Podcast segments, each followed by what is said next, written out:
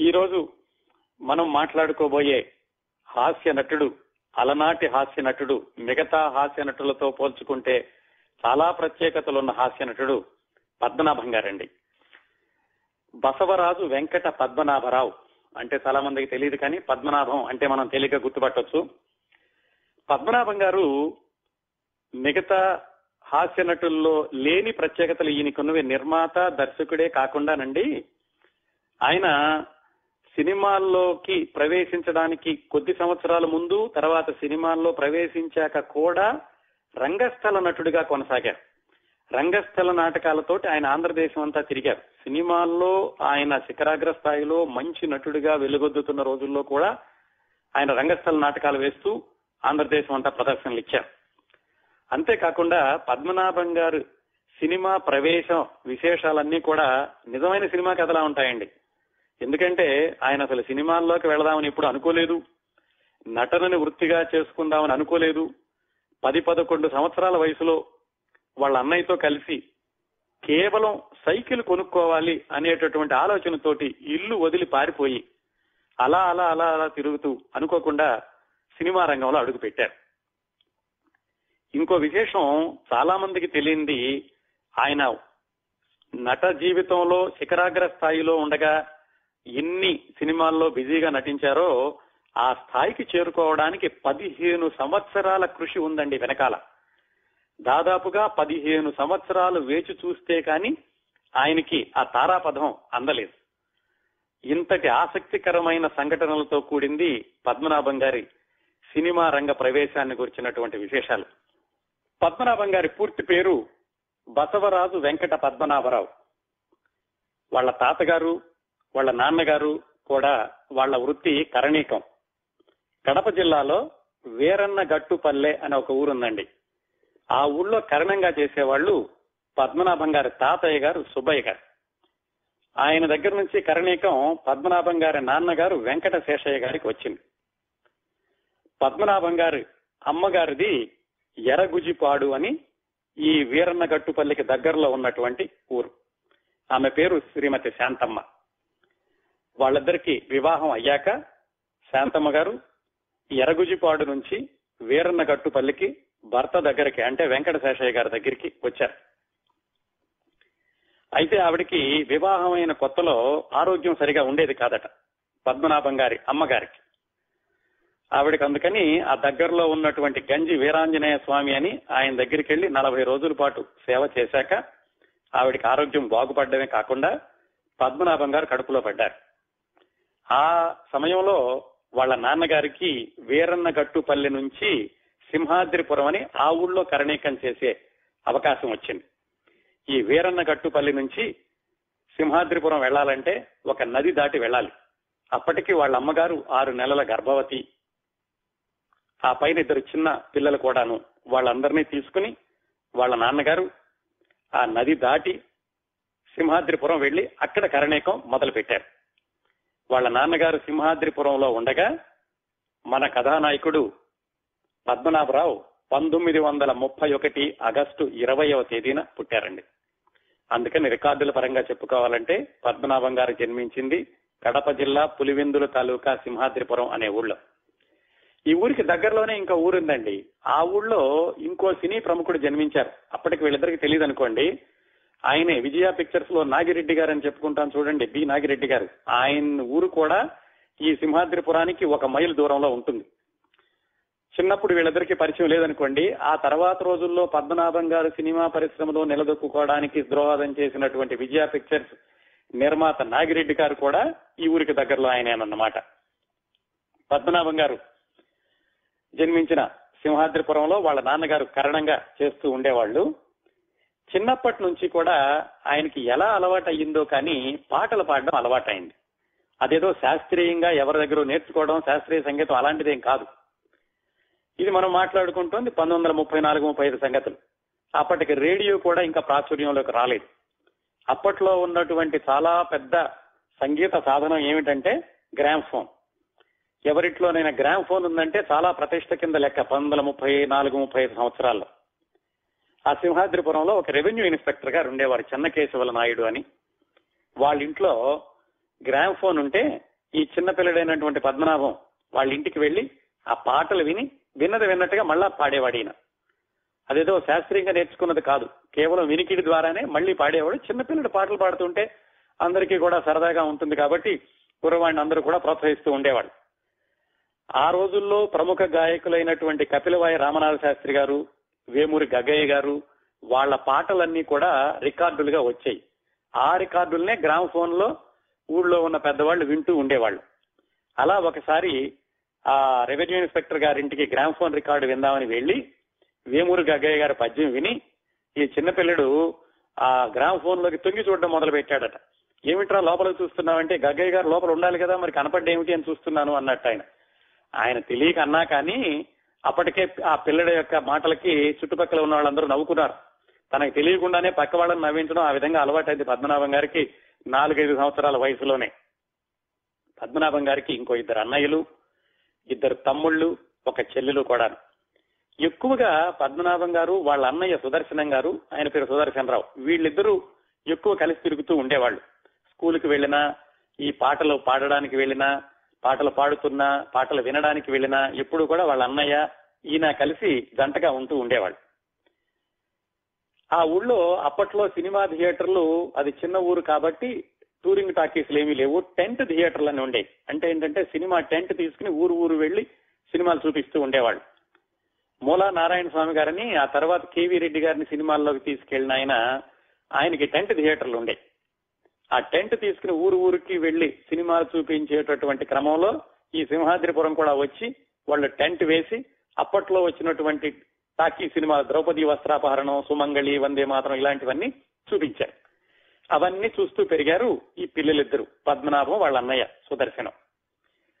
ఇంకా స్కూల్ విషయానికి వస్తే వీళ్ళు ఈయన స్కూల్లో వేశారు. ఐదో సంవత్సరం అయిపోయి ఆరో సంవత్సరంలోకి వెళ్ళేటప్పటికి స్కూల్కి వెళ్ళడం ప్రారంభించినప్పుడు తొలి రోజుల్లోనే అంటే ఈయన ఒకటో తరగతిలో ఉండగా ఏం జరిగిందంటే వీళ్ళ నాన్నయ్య గారు శేషయ్య గారు నాటకాల్లో వేషాలు వేసేవాళ్ళు. అప్పుడప్పుడు ఆయన కారణంగా పనిచేస్తూ కూడా ఒకసారి ఆయన చింతామణి నాటకం వేస్తూ దాంట్లో చిన్న కృష్ణుడి పాత్ర ఉంది.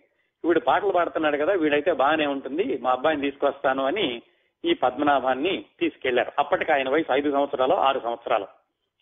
ఆ చింతామణి నాటకంలో చిన్న కృష్ణుడి పాత్ర.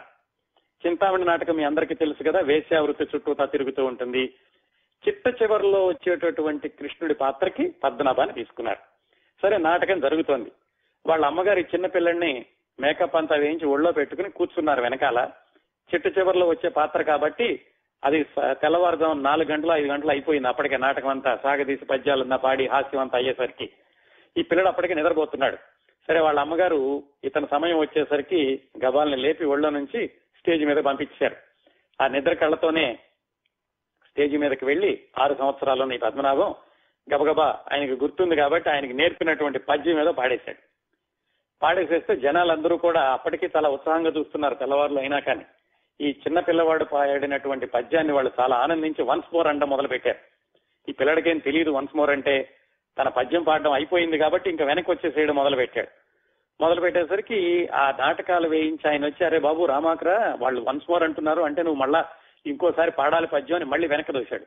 ఆ విధంగా మళ్ళా వెనక్కి వెళ్ళి ఇంకా రెండోసారి పద్యం పాడి మళ్ళీ వెనక్కి వచ్చేసాడు ఆ విధంగా ఆయన మొట్టమొదటిసారిగా రంగస్థలం ఎక్కిన సందర్భంలోనే వన్స్ మోర్లు అందుకున్నారనమాట ఇదంతా ఆయన ఆరు సంవత్సరాల వయసులో జరిగిందండి. ఇంకా ఇలా పాటలు పాడడం బాగా అలవాటైంది. ఎక్కడ ఏ పాట వింటే ఆ పాటని అనుకరించడం అలాగే అప్పుడు ఆయన చూసినటువంటి సినిమాల్లో నటీనటులను అనుకరించడం ఇలాంటివన్నీ ఈయన వీళ్ళ అన్నయ్య కలిసి చేస్తూ ఉండేవాళ్ళు. ఇంతే కాకుండా ఆ ఊళ్ళో ఉన్నటువంటి అల్లరి గ్యాంగులో కూడా వీళ్ళిద్దరికి మంచి పేరు. ఆ ఊళ్ళో ఉన్న పిల్లలతో కలిసి స్కూల్ ఎగ్గొట్టేసి ఈత నేర్చుకోవడానికని బావుల్లో దిగడం చిన్న పిల్లలప్పుడు ఈత రాకపోయేసరికి చుట్టూతా ఆ మునగ చెట్టుకున్నటువంటి బెండ్లు కట్టుకుని దాంతో ఈత నేర్చుకోవడానికి ప్రయత్నించినప్పుడు ఒకసారి ఈయన మునిగిపోవడం కూడా సంభవించిందట. ఆ చుట్టుపక్కల ఉన్న పిల్లలు ఎవరో ఈత వచ్చిన వాళ్ళు చూసి ఈయన పైకి తీసుకొచ్చారు. ఇంట్లో వాళ్ళందరూ కూడా ఏమిటి వీడిని స్కూల్కి వెళ్ళమని చెప్తే వీడిలా ఏవో పాటలు పాడుతూ ఊళ్ళో తిరుగుతున్నాడు పైగా స్కూల్కి వెళ్ళకుండా ఇలాంటి అల్లర పనులు చేస్తున్నాడని వాళ్ళు బాధపడుతూ ఉండేవాళ్ళు. వాళ్ళ అన్నయ్య తను కలిసి చేసినటువంటి అల్లరి పనులన్నింటినీ కూడా ఆయన ఆత్మకథలో వివరంగా రాసుకున్నారు. ఎవరైనా బీడీలు తాగి పడేస్తే ఆ ఎంగిల్ బీడీలు తీసుకుని ఊరి చివరికి వెళ్ళి ఎవరికి కనపడకుండా అవి తాగితే ఎలా ఉంటుందో అని బీడీలు తాగడం ఇలాంటి పనులన్నీ చేస్తుంటాడు. మరి ఇలాంటి పనులు చేస్తున్నప్పుడు ఇంకా చదువు ఎక్కడ వస్తుంది వాళ్ళ అమ్మగారు ఎవరింటికైనా వెళ్ళి ఏదైనా బదులు తీసుకురమ్మనో లేకపోతే పచారీ కొట్టుకి ఏమైనా సరుకులు తీసుకురమ్మనో పంపిస్తే వాళ్ళందరూ కూడా ఈ పెళ్ళిని చూసి ఏరా ఓ పద్యం పాడు ఓ పాట పాడు అని ఇదంతో ఆ పాటలు పాడించుకుని విని ఆనందిస్తూ ఉండేవాళ్ళు. ఇలాంటి కార్యక్రమాలన్నిటితోటి చదువులో మాత్రం ఈయన సహజంగానే బాగా వెనకబడ్డాడు. మార్కులు బొటాబొటిగా పాస్ అయ్యే మార్కులు వచ్చాయి ఎట్లాగైతే ఐదో తరగతి పూర్తి చేశారు. ఆ ఊళ్ళో ఐదో తరగతి పూర్తి చేశాక వాళ్ళ మాస్టారు ఆయన పేరు కాజా ముహియుద్దీన్. ఆయన వెళ్ళింటికి వచ్చి అమ్మా వీళ్ళిద్దరూ ఎలాగో బొటాబొటీగా ముక్కారు వీళ్ళకి మార్కులు తర్వాత చదువులో మాత్రం నాకు అనుమానం. మీ పద్మనాభరావుకి నన్ను సుదర్శన్ రావుకి చదువు వస్తుందని నాకు అనుమానంగా ఉంది. శుభ్రంగా వీడు పాటలు పాడుతున్నాడు కాబట్టి ఏ నాటకాల్లో చేర్పించడమో మీకు ఇంకా ఓపికంటే సినిమాల్లో చేర్పించడమో చెయ్యండి. వీడికి చదువు మాత్రం రాదు అని వాళ్ళ మాస్టారు పద్మనాభం గారి ఇంటికి వచ్చి వాళ్ళ అమ్మా నాన్నకి చెప్పేశారు. ఆయన అంత మాత్రాన వాళ్ళు మానలేరు కదా ఎలాగైనా చదువు మానిపించడం ఇష్టం లేక వాళ్ళ నాన్నగారు వాళ్ళ నానమ్మ గారిని ఇచ్చి పద్మనాభాన్ని వాళ్ళ అన్నయ్య సుదర్శనాన్ని ఇద్దరిని వాళ్ళ నాన్నమ్మ గారితో కలిసి ప్రొద్దుటూరు పంపించారు. ప్రొద్దుటూరులో హై స్కూల్లో చేర్పించమని. ప్రొద్దుటూరులో ఎందుకంటే వీళ్ళ చిన్న తాతయ్య గారు ఉన్నారు. ఆయన అక్కడ ఏదో కన్నికా పరమేశ్వర ఆలయం ఉంటే దాంట్లో పూజారిగా పనిచేసేవాళ్ళు అనుకుంటాను. ఆయన దగ్గరుండి కాస్త వీళ్ళకేదో ఒక రూమ్ తీసుకుని అక్కడైతే చదువుకుంటారని వీళ్ళ నాన్నమ్మ గారిని పంపిస్తే వాళ్ళ నాన్నమ్మ గారు వీళ్ళిద్దరిని తీసుకుని ప్రొద్దుటూరు వెళ్ళి వాళ్ళ చిన్న తాతయ్య గారికి చెప్పి వీళ్ళిద్దరిని ఇక్కడ వదిలి వెళతాను జాగ్రత్తగా చూడండి అని ఆవిడే పాండురంగాచారి అని ఒక ఇంగ్లీష్ మాస్టర్ని కూడా మాట్లాడి ప్రైవేట్ మాస్టర్ని ప్రొద్దుటూరులో ఉంచి ఆవిడ వాళ్ళ ఊరు వెళ్ళిపోయారు. ఇక ఈ పిల్లలిద్దరికి వాళ్ళ ఊళ్ళో ఉండగానే సినిమాలు చూడడం బాగా అలవాటు కదా. మరి ప్రొద్దుటూరు వచ్చాక ఎలాగో టూరింగ్ టాకీసులు ఉండే ఎక్కువగానే. అందుకని సినిమాలు చూడడం ఇంకా ఎక్కువైంది. వాళ్ళ తాతయ్య గారు చూస్తున్నారు మందలిస్తున్నారు అరే చదువుకోవడానికి వెళ్ళండిరా నా పరువు పోతుంది మిమ్మల్ని నా అజమాయిషిలో పెట్టి వెళ్ళారు అని అంటున్నారు కానీ ఆయన ఎలాగో మోసం చేసి వీళ్ళు సినిమాలు చూడడం మాత్రం మానలేదు. భక్త పోతన కృష్ణ ప్రేమ అప్పట్లో వచ్చేటటువంటి హిందీ సినిమాలు వచ్చినవి వచ్చినట్టుగా చూస్తూ ఉండేవాళ్ళు. అవి చూడడమే కాకుండా ఆ సినిమా చూసినప్పుడల్లా దాంట్లో ఉన్నటువంటి నటీనటుల్ని ఎవరినైనా అనుకరించడం అందులో ఉన్న పాటలు పాడడం ఇవి ఎక్కువగా అభ్యాసం చేస్తూ వచ్చాడు పద్మనాభం. ఆ ప్రొద్దుటూరులో ఆరో తరగతి చదువుతూ ఉండగానే అంటే ఈయనకి పదకొండు సంవత్సరాల వయసు ఉండగానే వాళ్ళు సైకిల్ నేర్చుకున్నారు. సైకిల్ ఎక్కడ నేర్చుకోవడానికి వాళ్ళ మిత్రులు ఎవరో కాస్త ఉన్న వాళ్ళ స్కూల్కి తీసుకొస్తే వాళ్ళని బతిమాలి ఈ సుదర్శనం పద్మనాభం ఇద్దరు కలిసి సైకిల్ తొక్కడం నేర్చుకున్నారు. సైకిల్ తొక్కడం నేర్చుకున్నాక వాళ్ళకి ఏమనిపించింది మనకి సొంతంగా ఒక సైకిల్ ఉంటే బాగుంటుంది. నాన్నగారిని అడిగితేనేమో ఇప్పుడు కొనిపెట్టరు. ఎందుకంటే మనం సరిగా చదవడం లేదు మనం పాటలు పాడడం వచ్చు కాబట్టి ఎలాగైనా ఎక్కడికైనా వెళ్ళి పాటలు పాడి డబ్బులు సంపాదించి సైకిల్ కొనుక్కుందాం అనుకున్నారు. వాళ్ళ వయసు ఎంతండి? పదకొండు సంవత్సరాలు. అంటే ఇది పంతొమ్మిది వందల నలభై రెండు నలభై మూడు ప్రాంతాల్లో విశేషాలు. వాళ్ళకి ఆలోచన వచ్చిందే తడువుగా వాళ్ళ అన్నయ్య తను ఇద్దరు కలిసి ఒక సంచిలో బట్టలు పెట్టుకుని అరే మనం ఎక్కడికైనా వెళ్ళిపోదాం. ఎక్కడికి వెళ్ళాలి? ఆ దగ్గరలో వాళ్ళకి తెలిసింది పెద్ద ఊరు బెంగుళూరు. సరే బెంగుళూరు వెళదాం మనం. వెళ్ళి మనం డబ్బులు సంపాదించుకొచ్చి సైకిల్ కొనుక్కుందామని వాళ్ళిద్దరూ సంచిలో బట్టలు పెట్టుకుని రైల్వే స్టేషన్కి వెళ్ళారు. రైల్వే స్టేషన్కి వెళ్ళాక ట్రైన్ ఎక్కడానికి మరి టికెట్కి డబ్బులు కావాలి అన్ని డబ్బులు లేవు వీళ్ళ దగ్గర. సరే ఏదో మిలిటరీ కంపార్ట్మెంట్ కనపడితే ఆ మిలిటరీ కంపార్ట్మెంట్లోకి ఎక్కి వాళ్ళకి చెప్పారు మేము ఇద్దరం పిల్లలం బెంగళూరు వెళ్తున్నాము డబ్బులు లేవు కొంచెం మీరు మమ్మల్ని ఏమనకుండా మీ పెట్టిలో ఉంచుకోండి అని. అలా మొదలైందండి. పద్మనాభం గారు ఊరు వదిలేసి పదకొండు సంవత్సరాల వయసులో వాళ్ళ అన్నయ్యతో కలిసి కేవలం సైకిల్ కొనుక్కోవడానికి డబ్బులు సంపాదించుకుంటే చాలు. అది కూడా వాళ్ళ దగ్గర ఉన్నటువంటి విద్య. ఏదో సినిమా పాటలు పాడడం సినిమాలో వాళ్ళని అనుకరించడం. ఆ విద్యతోటి సైకిల్ కొనుక్కుందామని వాళ్ళు పంతొమ్మిది వందల నలభై రెండు నలభై మూడు ప్రాంతాల్లో దొంగతనంగా రైలు ఎక్కి బెంగళూరు బయలుదేరారు. మిలిటరీ కంపార్ట్మెంట్లో ఎక్కి బెంగళూరు వరకు ప్రయాణం చేశాక దిగాక మరి స్టేషన్లో నుంచి బయటకు వెళ్ళాలంటే టీటీఈ అడుగుతాడు టికెట్లు ఎక్కడ ఉన్నాయని అందుకని వీళ్ళు ఆ మిలిటరీ పర్సనల్ బతిమాలుకుని వాళ్ళ లగేజ్ వీళ్ళు నెత్తి మీద పెట్టుకుని వాళ్ళల్లో వచ్చినట్టుగా వాళ్ళ కుటుంబ సభ్యుల్లాగా నటిస్తూ ఎలాగైతే స్టేషన్లో నుంచి బయటకు వచ్చారు. ఎక్కడికి వెళ్ళాలి? రాత్రి అయిపోయింది. రాత్రి పది పదకొండు అయిపోయింది. సరే బయటకు వచ్చి నడుచుకుంటూ వెళుతుంటే ఏదో ఒక ఇల్లు కనపడితే ఆ ఇంటి వరండాల కూర్చున్నారు. ఆ ఇంటి వాళ్ళు బయటకు వచ్చి చూశారు. పిల్లలిద్దరూ పదకొండు సంవత్సరాలు పదమూడు సంవత్సరాలు. ఎక్కడి వాళ్ళు ఏమిటి అనుకుని ఏదో వాళ్ళకు వచ్చిన కన్నడంలో వీళ్ళకి వచ్చిన తెలుగులో మొత్తానికి ఎలాగైతే మాట్లాడుకున్నాక ఈ పిల్లలిద్దరూ కూడా రైల్లో ఇప్పుడే దిగారు వీళ్ళు ఎక్కడికి వెళ్ళాలో తెలియదు అని వాళ్ళు తెలుసుకుని వాళ్ళకేదో అన్నం పెట్టి రెండు దుప్పట్లు ఇచ్చి పడుకోండి అబ్బాయి ఈ వరండాలో పొద్దున్న ఎక్కడికైనా వెళ్దు గారని చెప్పారు. సరే వీళ్ళు ఆ దుప్పటి వేసుకుని పడుకున్నారు. అన్నం తిన్నారు కాస్త ఆకలి తగ్గింది. చేతిలో బట్టల సంచి ఉంది కానీ డబ్బులు కూడా ఎక్కువ లేవు వాళ్ళ దగ్గర. సరే తెల్లవారింది. తెల్లవారాక లేచి ఇద్దరు ఒకరినొకరు మాట్లాడుకున్నారు. ఏం చేద్దాంరా అన్నయ్య? అంటే ఏం చేద్దాంరా తమ్ముడు అని.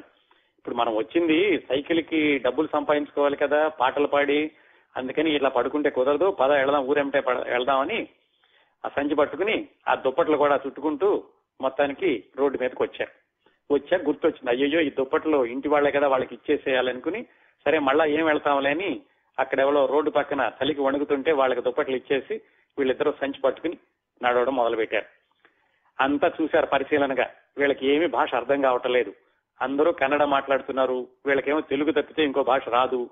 అయినా అంత చిన్నపిల్లలు పాటలు విని వాళ్ళు డబ్బులు వేస్తే వీళ్ళు సైకిల్ కొనుక్కునేటంత డబ్బులు ఎప్పుడు వస్తాయి? అంతా ఆలోచించే వయసు కాదు కదా. ఎలాగైతే కొన్ని గంటల్లోనే వీళ్ళకి తెలిసిపోయింది. ఇది బెంగళూరు ఈ బెంగళూరులో మనం అనుకున్నటువంటి పని అవ్వదు. ఇలాగా డబ్బులు సంపాదించడం ఇక్కడ సాధ్యపడదు. మళ్ళా వెనక్కి వెళ్ళిపోదామని చెప్పి మళ్ళా రైల్వే స్టేషన్కి వచ్చారు. అదే రోజు రైల్వే స్టేషన్కి వచ్చి మళ్ళా ట్రైన్ ఎక్కాలి. ట్రైన్ ఇలా టికెట్ తీసుకోకుండా ప్రయాణం చేయడం ఎలాగో ఒకసారి తెలిసింది కదా. సరే రెండోసారి కూడా మూడో క్లాస్లో ఎక్కి ఎలాగో నక్కి కూర్చున్నారు. ట్రైన్ కొంత దూరం వెళ్ళింది. వెళ్ళాక వీళ్ళకి ఏమనిపించిందంటే మనం సైకిల్ కొనుక్కోకుండానే వెనక్కి వెళ్ళిపోతున్నాం. ఎలాగైనా సైకిల్ కొనుక్కోవడానికి ఏం చేయాలి అని ఆలోచిస్తుంటే వాళ్ళకి న్యూస్ పేపర్ వాళ్ళ కంటపడింది ఆ న్యూస్ పేపర్లో ఏముందంటే మద్రాసులో కృష్ణ ప్రేమ అనేటటువంటి సినిమా అది తొంభయో రోజు ఆడుతోంది. ఓ వెల్లింగ్టన్ టాకీస్లోనే ఒక ప్రకటన చూశారు. వీళ్ళకి మద్రాసు అనగానే సినిమా పరిజ్ఞానం అయితే బాగానే ఉంది కదా ఎందుకంటే సినిమాలు బాగా చూసేవాళ్ళు ప్రొద్దుటూరులోను వాళ్ళ సింహాద్రిపురంలో కూడా అందుకని ఏమనుకున్నారంటే మనం ఇంటికి వెళ్ళడం కాదు మద్రాసు వెళదాము. మద్రాసు వెళ్తే గనక అక్కడ తెలుగు నటీనటులు చాలా మంది ఉంటారు కదా వాళ్ళకి మనం పాటలు పాడి వినిపిస్తే వాళ్ళు డబ్బులు ఇస్తారని చెప్పి మద్రాసు వెళదాం అనుకున్నారు. అదేది? ఆ పేపర్లో కృష్ణ ప్రేమ సినిమా ప్రకటన చూశాక. వాళ్ళకి మరి కొన్ని పేర్లు కూడా తెలుసు. అప్పుడే బాలనాగమ సినిమా చూశారు. జమిని వాళ్ళు బాలనాగమ సినిమా తీశారని కన్నాంబ గారు అనే ఒక నటీమణి ఉంటుంది. కన్నాంబ గారు అక్కడ కొత్త వాళ్ళందరినీ కూడా ఆదరిస్తుంది. వాళ్ళు భోజనాలు ఊరికి ఉచితంగా పెడతారు. ఇలాంటి కబుర్లన్నీ కూడా వీళ్ళకి తెలుసు. అందుకని ఈ ట్రైన్ మధ్యలో దిగిపోయి మద్రాసు వెళ్ళిపోయేటటువంటి రైలు ఎక్కారు. రైలు ఎక్కి చిన్నపిల్లలు కదా కూర్చున్నారు. వీళ్ళు పాటలు పాడడం చూసి చుట్టుపక్కల వాళ్ళు ఎవరు అడిగారు ఏమిట్రా మీరు ఎవరు? అంటే వీళ్ళు చెప్పారు మద్రాసు వెళ్తున్నాము. మాకు అక్కడ పాటలు పాడడానికి పాటలు వినేవాళ్ళు ఉన్నారు అక్కడికి వెళ్తున్నామంటే సరే వాళ్ళు కూడా వీళ్ళని కొంచెం ఆదరించి పిల్లలు ఏదో బాగానే పాడుతున్నారని వీళ్ళ విషయం అయితే చెప్పలేదు ఇంట్లో నుంచి పారిపోయి వచ్చామని వాళ్ళకి ఏదో పావలనో అర్ధ రూపాయి ఇచ్చారు వాళ్ళకి. ఆ విధంగా వాళ్ళకి ఒక రూపాయో రెండు రూపాయలు పోగుపడింది ఆ ట్రైన్లోనే ఈలోగా టీటీజీ వస్తుంటే వాళ్ళే ఈ పిల్లలిద్దరిని బెంచీల కింద దాచేసి టీటీజీ వెళ్ళాక మళ్ళీ బయటికి తీసి ఎట్లాగైతే టీటీజీ పట్టుకోకుండా టికెట్ లేకుండా ఎలాగైతే వీళ్ళు మద్రాస్ సెంట్రల్ స్టేషన్లో దిగారు. ఎవరు? పద్మనాభం గారు వాళ్ళ అన్నయ్య సుదర్శనం గారు. వాళ్ళిద్దరూ దిగి సెంట్రల్ స్టేషన్లో ఎక్కడికి వెళ్ళాలి? వీళ్ళకి ఆ పేపర్లో చూసినటువంటి వెల్లింగ్టన్ టాకీస్ అన్న పేరు ఒకటి గుర్తుంది. కృష్ణ ప్రేమ సినిమా ఒకటి గుర్తుంది. అప్పటికే సాయంకాలం ఏడో ఎనిమిదో అయ్యింది. అక్కడ దిగాక ఏదో ట్రామ్ పట్టుకుని ఎవరినో అడిగి ఆ వెల్లింగ్టన్ టాకీస్ దగ్గరికి వెళ్ళారు. కృష్ణ ప్రేమ సినిమా ఆడుతోంది. వీళ్ళకి రైల్లో వాళ్ళు వాళ్ళు ఇచ్చిన డబ్బులు ఉన్నాయి కదా? అవి తీసుకుని టికెట్ కొనుక్కుని మొత్తానికి థియేటర్లో కూర్చున్నారు. అది సెకండ్ షో. సెకండ్ షో అయిపోయింది. పిల్లలిద్దరూ ఆ సంచి పట్టుకుని అక్కడే నిద్రపోతున్నారు. సరే ఆ థియేటర్ శుభ్రం చేసే అతను వచ్చి పిల్లలిద్దరు ఇక్కడే ఉండిపోయారని వాళ్ళని లేపి కోప్పడి బయటికి పంపించాడు. బయటికి పంపించాక ఎక్కడికి వెళ్తారు? మళ్ళా ఎలాగో ఏదో ఒక ఇల్లు చూసుకుని ఒక వరండాలో పడుకున్నారు. పడుకుని పొద్దున్నే వీళ్ళకి తెలిసిందల్లా జమిని స్టూడియో అని ఒకటి ఉంటుంది. వాళ్ళే బాలనాగమ సినిమా తీశారు. అక్కడికి వెళ్ళి చూద్దాం ఎవరైనా తెలుగు వాళ్ళు కనపడతారేమో వాళ్ళకి పాటలు పాడి వినిపిద్దామని అక్కడ ఎవరినో అడిగి మొత్తానికి జమిని స్టూడియో దగ్గరికి వెళ్ళారు లోపలికి ఎవరు రానిస్తారు? ఎవరు రానివ్వలేదు దాంతో ఆ పక్కనే వీధి పంపు ఉంటే ఆ పంపు దగ్గర ఏదో బట్టలు మార్చుకుని స్నానం చేసి అక్కడి నుంచి వీళ్ళకి తెలిసిన రెండో పేరు కన్నాంబ గారు. మళ్ళా ఎవరినో అడిగారు వీళ్ళకి వచ్చిరాని భాషలో. అక్కడ కూడా తెలుగు తెలిసిన వాళ్ళు తెలుగు తెలిసిన వాళ్ళు ఎవరో ఒకళ్ళిద్దరు దగ్గర ఉంటారు. కన్నాంబ గారి అడ్రస్ అడిగి కన్నాంబ గారి ఇంటికి వెళ్ళారు. అప్పట్లో కన్నాంబ గారు కన్నాంబ గారి భర్త కడారు నాగభూషణం గారు వాళ్ళిద్దరికీ కూడా సినిమా తీసేటటువంటి సంస్థ ఒకటి ఉండేది. కన్నాంబ గారు సినిమాల్లో కూడా నటిస్తూ ఉండేవాళ్ళు. పైగా వాళ్ళ సినిమా సంస్థ ఓ పెద్ద సత్రం లాగా ఉండేది. ఒక భోజనాలు వచ్చిన వాళ్ళందరికీ భోజనాలు పెట్టడం అందులో పని చేసినా పని చేయకపోయినా కానీ అది చాలా ప్రసిద్ధి. తెలుసో తెలియకో వీళ్ళు కన్నాంబ గారి దగ్గరికి వెళ్ళారు. వెళ్ళగానే వీళ్ళిద్దరిని చూశారు. ఏంటి బాబు ఎవర్రా మీరని అడిగారు. మాదిలాగా కడప దగ్గర సింహాద్రిపురం అండి. మేము పాటలు బాగా పాడతాము. మిమ్మల్ని చూసాం కూడా. చండిక సినిమాలో చాలా సార్లు మిమ్మల్ని చూసాము మేము పాటలు పాడి వినిపించమా? మీరు ఆ సినిమాలో పాడిన పాటలు కూడా నేను పాడతాను అని ఈ కుర్రాడు చాలా హుషారుగా చెప్తుంటే ఆవిడ ముందు అసలు భోజనం చేశారా లేదా అని అడిగారు. వీళ్ళిద్దరూ చెప్పారు భోజనం చేయలేదు నిన్న ఎప్పుడో చేశామని. సరే రండి అని ముందు తీసుకెళ్ళి కన్నాంబ గారి పిల్లలిద్దరికి భోజనం పెట్టి అప్పుడు సరే రాబాయ్ మీరు పాటలు పాడతానంటున్నారు కదా మీ వయసు చూస్తేనేమో పన్నెండు పదమూడు సంవత్సరాల వయసు కూడా లేదు. సరే అయితే మీరు ఊరు నుంచి ఇంత దూరం వచ్చారు కాబట్టి మిమ్మల్ని మళ్ళా రోడ్డు మీద వదిలేయడం నాకు ఇష్టం లేదు. మన ప్రొడక్షన్ ఆఫీస్కి వెళదాం రండి అని వాళ్ళ ప్రొడక్షన్ ఆఫీస్కి తీసుకెళ్ళారు పంతొమ్మిది వందల నలభై మూడులో పద్మనాభం గారికి పదకొండు పన్నెండు సంవత్సరాల వయసు. అప్పుడు కన్నాంబ గారు ఆమె భర్త కడారు నాగభూషణం గారు పాదుకా పట్టాభిషేకం అనే సినిమా తీస్తున్నారు. ఆ వాళ్ళ ప్రొడక్షన్ ఆఫీస్లో ఆ సినిమా చర్చల కోసం అని చెప్పి పెద్ద పెద్ద వాళ్ళందరూ ఉన్నారు ఆ సమయంలో. ఏది ఆ సినిమాల్లో రాముడిగా వేసేటటువంటి సిఎస్ఆర్ గారు లక్ష్మణుడిగా వేసే ఆయన ఇంకొక ఆయన అలాగే వాల్మీకిగా వేసేది ఏలపాటి రఘురామయ్య గారు వీళ్ళందరూ కూడా ఆఫీస్లో ఉన్నారు. అలాగే దశరథుడిగా వేస్తుంది అద్దంకి గారు. వీళ్ళందరినీ ఒకసారి చూసేసరికి అన్నదమ్ములిద్దరికీ కూడా విపరీతమైనటువంటి ఆనందం. ఎందుకంటే ఎక్కడో తెర మీద చూసిన వాళ్ళు పేర్లు విన్న వాళ్ళందరూ కూడా వాళ్ళందరినీ వీళ్ళు ప్రత్యక్షంగా చూడగలుగుతున్నారు. కన్నాంబ గారు ఈ పిల్లలిద్దరు ఇలా వచ్చారు వీళ్ళు పాటలు పాడతారంట అని మిగతా వాళ్ళకి పరిచయం చేశారు. ఏంట్రా పాటలు పాడతారా? పాడండి ఒకటి అన్నారు. ఆ అద్దంకి గారిని చూసి అద్దంకి గారు అన్న ఆయన కృష్ణ ప్రేమలో పాడినటువంటి పాట గుర్తొచ్చి పద్మనాభం గారు ఆయన పాట ఆయనకే పాడి వినిపించాడు. సరే వాళ్ళందరూ కూడా మెచ్చుకున్నారు. కుర్రాళ్ళు ఎవరో చురుగ్గా ఉన్నారు పాటలు బాగానే పాడుతున్నారని. అప్పుడు కన్నాంబ గారు ఏం చెప్పారంటే సరే అయితే మీకు ఎవరు లేరంటున్నారు కాబట్టి ముందు ఇంటికి ఒక కార్డు రాసి పడేయండి మేము ఇక్కడ ఉన్నాము అని. వాళ్ళు వెతుక్కోకుండా. అలాగే మా ఆఫీస్లో ఉండండి. మా ఆఫీస్లో ఉన్నాక మీకు నెలవారీ మెస్లో భోజనానికి టికెట్లు కొని పెడతాను. ఈ ఆఫీస్లో ఉన్నాక ఏదో ఒకటి చూసుకోండి లేదంటే ఊరు వెళ్ళిపోండి మీరు అలాగూ వచ్చారు కాబట్టి పాటలు బాగా పాడుతున్నావు కాబట్టి నీకు మా సినిమాలో ఒక పాట పాడే అవకాశం ఇస్తాను అన్నారు. పాట అంటే పూర్తి పాట కాదండి. అందులో ఏదో పడవెళ్ళిపోతోంది వడివడిగా సాగి అనేదో పదుక పదుకా పట్టాభిషేకంలో పడవ పాట ఒకటి ఉంటే దాంట్లో కోరస్. ఒక పది పదిహేను మంది కూర్చుని వెనకాల ఆ రాగం తీసేటటువంటి కోరస్లో మన కుర్రాడు పద్మనాభాన్ని కూడా నుంచోబెట్టారు.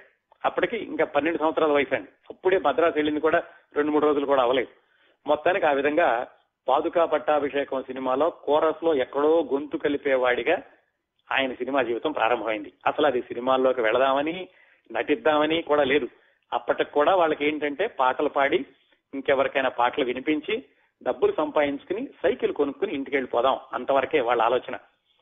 మొత్తానికి ఆ ఆఫీస్లో ఉండి ఈ పాట పాడాడు ఆయన మొట్టమొదటిసారిగా. వాళ్ళ అన్నయ్య కూడా ఈయనతోటే ఉన్నాడు. ఆఫీసులో ఎంతకాలం ఉంటారని చెప్పి వీళ్ళిద్దరిని ఏం చేశారంటే దాసరి కోటి రత్నం అని ఒక ఆవిడ ఉండేవాళ్ళండి. అప్పట్లో ప్రముఖ నటీమణి. ఆవిడ ఈలపాటి రఘురామయ్య గారు వీళ్ళిద్దరూ కలిసి అరే అబ్బాయి ఈ ఆఫీసులో ఎక్కువ కాలం ఉండడం మీకు కష్టం అవుతుంది మా ఇంటికి రండి అని వాళ్ళ ఇంటికి తీసుకెళ్ళారు.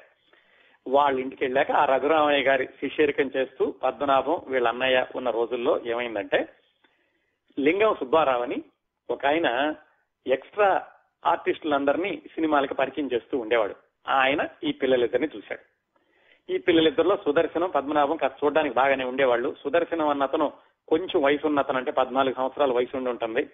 అతను ఏం చేశారంటే వీళ్ళిద్దరి దగ్గరికి వచ్చి ఎరా పిల్లలారా మరి మీరు పాటలు పాడుతున్నారు. ఎలాగూ ఇప్పుడు సినిమా వాళ్ళల్లో ఉన్నారు కాబట్టి సినిమాల్లో వేషాలు వేస్తారా? అంటే సరే బాగానుంది. ఇస్తామంటే వద్దని ఎందుకంటారు? సరే అన్నారు ఇద్దరు. అప్పటికి ఘంటసాల బలరాగమయ్య గారు సీతారామ జననం అనే సినిమా తీస్తూ దాంట్లో రాముడి కోసం వెతుకుతున్నారు. సరే ఈ పద్మనాభం గారు అన్నయ్య గారి సుదర్శనాన్ని చూసి తీసుకెళ్ళి ఫోటోలు తీయించారు. ఫోటోలు బాగానే ఉన్నాయి అబ్బాయి. కెమెరా మీద కూడా రేపు టెస్ట్ చేస్తా ఉన్నారు. ఈలోగా వాళ్ళ అన్నయ్యకి భయం పట్టుకుంది. ఎందుకంటే కెమెరా అంటే దానికి కరెంట్ ఉంటుంది పెద్ద పెద్ద లైట్లు ఉంటాయి. కెమెరా ముందు నుంచుంటే గనక కరెంట్ షాక్ కొడుతుంది ఏమైనా అవుతుంది? చిన్నపిల్లలు కదా ఇలాంటి ఆలోచనలన్నిటితోటి ఆ సుదర్శనం అన్నతను పద్మనాభానికి చెప్పి అరే తమ్ముడు నేను ఉండనురా.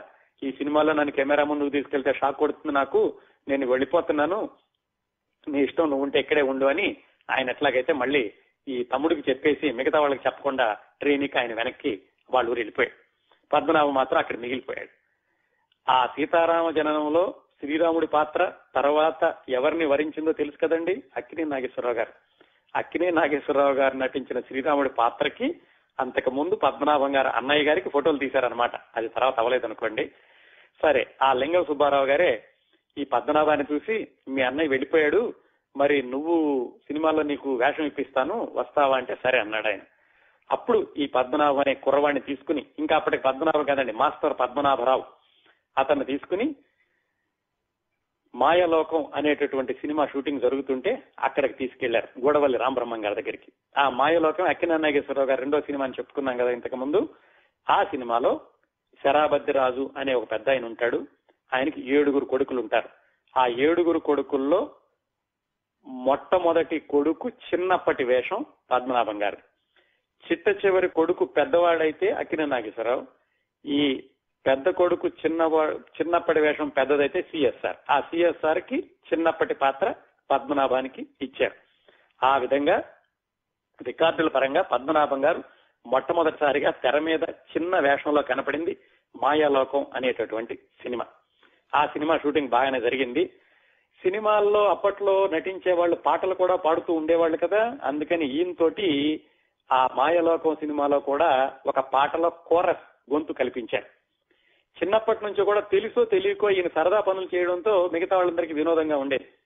ఆ కోరస్ పాడడానికి పాడించడానికని తీసుకెళ్ళి మైక్ ముందు నుంచో పెడితే మిగతా వాళ్ళందరూ కూడా అంటే కూడా గొంతు బాగా పెంచి పాడుతుంటే ఆ సంగీత దర్శకుడు కోప్పడి వెనక్కి తీసుకెళ్ళి అంత దగ్గరగా పాడకూడదు అబ్బాయి మిగతా వాళ్ళతో కలిసి పాడాలి అని అన్నట్టు మొత్తానికి ఆ అనుభవంతో ఆయన మాయలోకం సినిమా పూర్తి చేశారు అదే ఆయన మొట్టమొదటి సినిమా అండి. ఇంకా చిన్నపిల్లడు పదమూడు సంవత్సరాలు ఇంకా ఆయనకి ఆ, సినిమా నిర్మాణం గురించి నటన గురించి కూడా పెద్ద పాఠాలు ఏమీ తెలియవు. అది అయ్యాక ఆయనకి ఆయన ఆ మాయలోకం సినిమా అయ్యాక ఆయనకి నలభై రూపాయలు ఎంత ఇచ్చారట. ఏం చేస్తావరా అని అడిగారు. అంటే నేను ముప్పై రూపాయలు మా ఇంటికి పంపిస్తాను పది రూపాయలు నేను దాచుకుంటాను అన్నారట. సరే ఆయన కురవాడికి ఇంకా ఇంటి మీద శ్రద్ధ ఉందని చెప్పి ఇంటికైతే ఉత్తరం రాసేశాడు నేను ఇక్కడ ఉన్నాను మీరు నా కోసం వెతకొద్దు నేను ఇక్కడే ఉంటానని ఆ ముప్పై రూపాయలు ఇంటికి పంపించేశారు. ఈ నాటకం వేశాక ఈ కుర్రాడి చురుకుదనం గమనించి ఆ మొట్టమొదటి సినిమా ఉంది కదా పాదుకా పట్టాభిషేకంలో శ్రీరాముడిగా వేసిన సిఎస్ఆర్ గారు. ఆయన ఈ కుర్రవాడితోటి నాటకాల్లో వేషాలు వేస్తే బాగుంటుంది అని ఆయన అడిగారు వీడిని ఎరా అబ్బాయి నువ్వు చురుగ్గా ఉంటున్నావు పాటలు పాడుతున్నావు మాకు నాటక సంస్థ ఉంది నేను ఆంధ్రదేశం అంతా తిరిగి నాటకాలు వేస్తూ ఉంటాను నాతో పాటు నాటకం వేయచ్చు కదా అని అడిగారు. సరే కుర్రవాడికి ఏదో ఒకటి వ్యాపకం కావాలి కదా అందులో పెద్ద ఆయన అడుగుతున్నారు అందుకని సరే అన్నాడు. ఆ విధంగా మొట్టమొదటి సినిమాలో వేషం అవ్వగానే సిఎస్ఆర్ గారి నాటకం ట్రూప్తో కలిసి ఈయన ఆంధ్రదేశం అంతా తిరుగుతూ నాటకాలు వేశాడు. ఆ నాటకాల్లో కూడా పదో పరకో ఇస్తూ ఉండేవాళ్ళు ఈయనకి. ఆయనతో కొన్ని నాటకాలు వేశాక ఋష్యేంద్రమణి గారు అని ఇంకొక నటీమణి ఉండేవాళ్ళు. ఆవిడ నాటకం ట్రూప్లో కూడా మరికొన్ని నాటకాలు వేశారు. ఆ ఋష్యేంద్రమణి గారి నాటకం ట్రూప్లో నాటకాలు వేసేటప్పుడు ఈయనతో పాటుగా ఇంకొక ఆయన కూడా వేశారండి. ఆయనే ఘంటసాల వెంకటేశ్వరరావు గారు. ఈ విషయం కూడా పద్మనాభం గారు ఆత్మకథలో రాసుకున్నారు. నాతో పాటుగా ఇంకో కుర్రాడు వేశాడు. అప్పుడే సినిమాల్లోకి అవకాశాల కోసం ప్రయత్నిస్తూను మేము ఇద్దరం కలిసి ఋష్యేంద్రమణి గారి ట్రూప్లో కొన్ని నాటకాలు వేశాము అని. ఇదంతా ఎక్కువ రోజులు జరగలేదండి. ఒక సంవత్సరం సంవత్సరంన్నర ఇలాగా అయిన నాటకాల్లో జరిగింది. అది అయ్యాక నాటకాలు వేసి మళ్ళీ మద్రాసు వస్తూ ఉండేవాళ్ళు నాటకం అయిపోగానే అప్పట్లో నాగయ్య గారు త్యాగయ్య సినిమా తీస్తున్నారు. ఆ త్యాగయ్య సినిమాలో ఏమైనా వేషం ఉంటుందేమో అనుకుని అప్పట కాస్త పది మందితోటి మాట్లాడడం పరిచయం ఎలా చేసుకోవాలో తెలిసింది పద్మనాభానికి. ఎలాగైతే రెండు మూడు రోజులు ప్రయత్నించి నాగయ్య గారి దగ్గరికి వెళ్ళారు. వెళ్ళి ఏమిట్రా అబ్బాయి అని అడిగితే నేను పాటలు పాడతానండి. ఎక్కడికి వెళ్ళినా అదే పని. నేను పాటలు పాడతాను అనడం పాటలు పాడే క్రమంలో ఆ నటీ నటుల్ని అనుకరించి చూపించడం వాళ్ళకి పర్వాలేదు కుర్రవాడిలో ఏదో టాలెంట్ ఉందని వాళ్ళు తీసుకోవడం ఇలాగా. నాగయ్య గారు కూడా ఏది పాట పాడి చూద్దామంటే సుమంగళిలో నాగయ్య గారు పాడిన పాటే పాడి వినిపించాడు. ఆయనకి నచ్చిద్ది. సరేరా అబ్బాయి నా సినిమాలో వేషాన్ని ఇస్తా అన్నారు. ఆ త్యాగయ్య సినిమాలో త్యాగయ్యకి శిష్యుడిగా పాత్ర వేశారు. అది రెండో సినిమా అండి. ఈయనతో పాటుగా త్యాగయ్య శిష్యులుగా వేసిన మరో ఇద్దరు ఎవరంటే ఘంటసాల వెంకటేశ్వరరావు గారు తర్వాత రోజుల్లో ప్రముఖ సంగీత దర్శకుడైనటువంటి అశ్వత్థామ గారు వీళ్ళిద్దరూ కూడా పద్మనాభం గారితో కలిసి త్యాగయ్య శిష్యులుగా వేశారు ఆ సినిమాలో దాంట్లో కూడా ఏవో ఒకటి రెండు కోరస్లో ఈయన గొంతు కలిపాడు.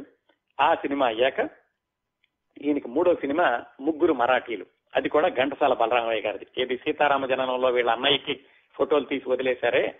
ఆయనది అది మూడో సినిమా ముగ్గురు మరాఠీలు. దాంట్లో కూడా ఒక వేషం వేశారు. మొత్తానికి ఈయనకి ముప్పై రూపాయలు నలభై రూపాయలు అలా ముడుతున్నాయి. దాంట్లో కొంత ఇంటికి పంపిస్తున్నారు కొంత ఈయన ఉంచుకుంటున్నాడు. మొత్తానికి ఎవరో మిత్రులతో కలిసి ఒక రూమ్లో ఉండేటటువంటి స్థాయికి అయితే చేరుకున్నాడు. ఈ సినిమా ఇలా మూడు నాలుగు సినిమాల్లో చేశాక ఈయన పంతొమ్మిది వందల నలభై ఏడులో రాధిక అనే ఒక సినిమాలో కృష్ణుడి పాత్ర ఇది సీరియస్ పాత్ర అండి. అంటే ఇప్పటికి ఆయనకి పంతొమ్మిది వందల నలభై ఏడు అంటే పదహారు సంవత్సరాల వయసు వచ్చింది. దాంట్లో కృష్ణుడి పాత్ర వేశారు. ఆ కృష్ణుడి పాత్రతోటి చిత్ర పరిశ్రమలో ఎక్కువ మందికి తెలిసాడు. ఎవరో కుర్రాడు కృష్ణుడి పాత్ర వేశాడు చాలా బాగా పాడాడు అని. అదే సందర్భంలో ఎల్వి ప్రసాద్ కూడా గారు కూడా చూశారు పద్మనాభాన్ని. అది అయ్యాక ఈయన కేవి రెడ్డి గారు గుణసుందరి కథ సినిమా తీస్తుంటే దాంట్లో ఏదైనా వేషం ఉంటుందేమో అని అక్కడికి వెళ్ళారు. ఆయన ఒక పాట పాడమంటే ఈయన ఏదో గొంతు బాగలేక సరిగా పాడలేదు. దాంతో ఆయన విపరీతంగా విసుక్కుని నువ్వు ఇలా పాట పాడావంటే నువ్వు కాఫీ కప్పులు కడగడానికి కూడా పనికిరావు. నీకు ఎట్టి పరిస్థితుల్లో వేషం ఇచ్చేది లేదు వెళ్ళిపో అని దాంతో ఈయన బయటకు వచ్చారు. వచ్చేసి ఈయన ఈ చిన్న చిన్న వేషాలు అయితే ఎక్కడో చోట ప్రయత్నించుకోవచ్చు కదా. అలాగే వీర కుమార్ అని జమినీ వాళ్ళ సినిమా దాంట్లో ఒక వేషానికని ఈయనతో అగ్రిమెంట్ రాయించుకున్నారు. రాయించుకున్నాక అప్పటికే ఈయన ఊరు వదిలేసేసి ఐదారు సంవత్సరాలు అయింది. సరే ఇంటి మీద గాలి మళ్ళీ ఇంటికి వెళదామని ఎలాగో సినిమా ప్రారంభం అవడానికి రామీ ఉంది కదని ఇంటికి వెళ్ళారు. ఇంటికి వెళ్ళగానే ఊళ్ళో వాళ్ళందరూ బాగా చూశారు. అప్పటికే రెండు మూడు సినిమాల్లో నటించాడు. ఆ రెండు మూడు సినిమాల్లో కూడా వాళ్ళ ఊళ్ళల్లో టెంట్లు ఆడుతున్నాయి. వాళ్ళందరూ బాగానే చూశారు. ఆ ఇంటికి వెళ్ళినప్పుడు ఏం జరిగిందంటే వీళ్ళ తమ్ముళ్ళు ఇద్దరు ఈయన కలిసి ఒక రోజు వరండాలో పడుకుంటే వాళ్ళ తమ్ముళ్ళనిద్దరిని తేలు కుట్టింది. ఒక తమ్ముడి పేరు ప్రభాకరం ఇంకో తమ్ముడి పేరు పురుషోత్తం. ఈ పురుషోత్తం అన్న ఆయన తర్వాత వచ్చి పద్మనాభం గారితో కలిసి సినిమా నిర్మాతగా కూడా ఉన్నారు. ఈయన ఏమైందంటే ఆ తేలు కుట్టినటువంటి ఒక తమ్ముడు ప్రభాకరం అన్న ఆయన ఆ మర్నాడు పొద్దున్నే చనిపోయారు. దురదృష్టవశాత్తు ఆ తేలు కాటుకే చనిపోయినటువంటి ఆ తమ్ముణ్ణి పద్మనాభమే భుజం మీద వేసుకుని శ్మశానానికి తీసుకెళ్ళి ఖననం చేయించారు. అది జరిగిన కొద్ది రోజులకే ఇంకో చెల్లి కూడా జబ్బు చేసి చనిపోయారు. ఆవిడని కూడా ఈయన దగ్గరుండి ఖననం చేశారు. ఈ రెండు విషాద సంఘటనలతోటి పద్మనాభం గారికి జీవితం అంటే ఒక విధమైనటువంటి విరక్తి. కురవాడికి అప్పటికి పదహేడు సంవత్సరాలు పదహారు పదిహేడు సంవత్సరాల వయసే. అయినప్పటికీ అలా అనిపించి ఇంక ఏం వెళ్తాం సినిమాల్లోకి? ఆ చిన్న చిన్న వేషాలు ఎంతకాలం చేస్తాము? ఇక్కడే ఉండి ఏదైనా చేసుకుందామని వాళ్ళ బాబాయ్ గారి దగ్గర కరణీకం నేర్చుకోవడం మొదలు పెట్టారు అంటే ఆయన మద్రాసులో ఐదారు సంవత్సరాలు ఉండి వెనక్కి వచ్చేసి మళ్ళీ వెళ్ళకూడదు అని నిర్ణయించుకున్నారు. ఆ కరణేకం నేర్చుకుంటూ ఉండగా మద్రాసులో ఈయన అగ్రిమెంట్ అయ్యి వచ్చాడు కదా ఆ జమినీ వాళ్ళు ఈయనకి మరికొంత అడ్వాన్స్ ఇచ్చి మనిషిని పంపించారు. ఆ కుర్రాడిని పట్టుకురా అక్కడ నుంచి సింహాద్రిపురం నుంచి అని. ఆ అతను వచ్చేసరికి వాళ్ళ నాన్నగారు అరే మరి పెద్దవాళ్ళు నువ్వు అక్కడ సైన్ చేసి వచ్చావు వెళితే బాగుంటుంది అని ఈ కరణీకం నేర్చుకున్నటువంటి పద్మనాభాన్ని వాళ్ళ నాన్నగారు ఒప్పించి మళ్ళీ మద్రాసు పంపించారు. ఆ విధంగా అసలు వద్దు అనుకున్నటువంటి చిత్రసీమలోకి మళ్ళీ రావడం సంభవించింది. వెనక్కి వచ్చి ఆ సినిమా చేస్తూ ఉండగానే షావుకారు సినిమా తీస్తూ విజయ పిక్చర్స్ వాళ్ళు ఎల్వి ప్రసాద్ గారికి ఇంతకు ముందే పరిచయం కదా ఆయన పద్మనాభాన్ని నాగిరెడ్డి గారికి పరిచయం చేశారు. వాళ్ళిద్దరు మాటల్లో తెలిసింది మన ఇద్దరిదే పక్క పక్క ఊరే అని. ఆ విధంగా షావుకారులో ఒక పాత్ర వేశారు. ఆ తర్వాత వాళ్ళే తీసినటువంటి పాతాళ భైరవి చిత్రంతో మంచి పాత్ర రావడంతో పద్మనాభం అనేటటువంటి నటుడు ఉన్నాడు చిన్న చిన్న పాత్రలకు పనికి వస్తాడు అని తెలిసింది. ఆ విధంగా విజయ పిక్చర్స్లో అలాగే పర్మనెంట్ ఆర్టిస్ట్గా ఆయన అగ్రిమెంట్ కుదుర్చుకోవడంతో మద్రాసులో స్థిరపడడానికి అవకాశం దొరికింది. ఇదండి పద్మనాభం గారు స్థిరపడడం వరకు జరిగినటువంటి విశేషాలు. అయితే ఈ యాభై ఒకటి యాభై రెండు పాతాళ భైరవ నుంచి ఆయన వెలుగు నీడల వరకు కూడా చిన్న చిన్న వేషాలే వేశారండి. వెలుగు నీడల సినిమాలో మంచి పాత్ర వచ్చాక పూర్తి స్థాయి హాస్య నటుడు అవకడానికి అవకాశం దొరికింది. అంటే దాదాపుగా నలభై రెండు నలభై మూడు నుంచి యాభై తొమ్మిది వరకు పదహారు సంవత్సరాల పాటు కష్టపడితేనే కానీ ఆయనకి పూర్తి స్థాయి హాస్య నటుడు కాలేదండి. ఇంకా తర్వాత విశేషాలన్నీ సినిమాల్లో ఆయన సినిమాలు తీయడం ఎస్పి బాలసుబ్రహ్మణ్యం గారినే కాదు ఎస్పి కోదండపాణి గారికి కూడా నాటకాల్లో ఆయన సంగీత దర్శకుడిగా అవకాశం ఇచ్చారండి. ఇంకా చాలా మందికి ఆయన వెండితెర జీవితాన్ని ప్రసాదించారు. అదండి పద్మనాభం గారి మొదటి సినిమా విశేషాలు.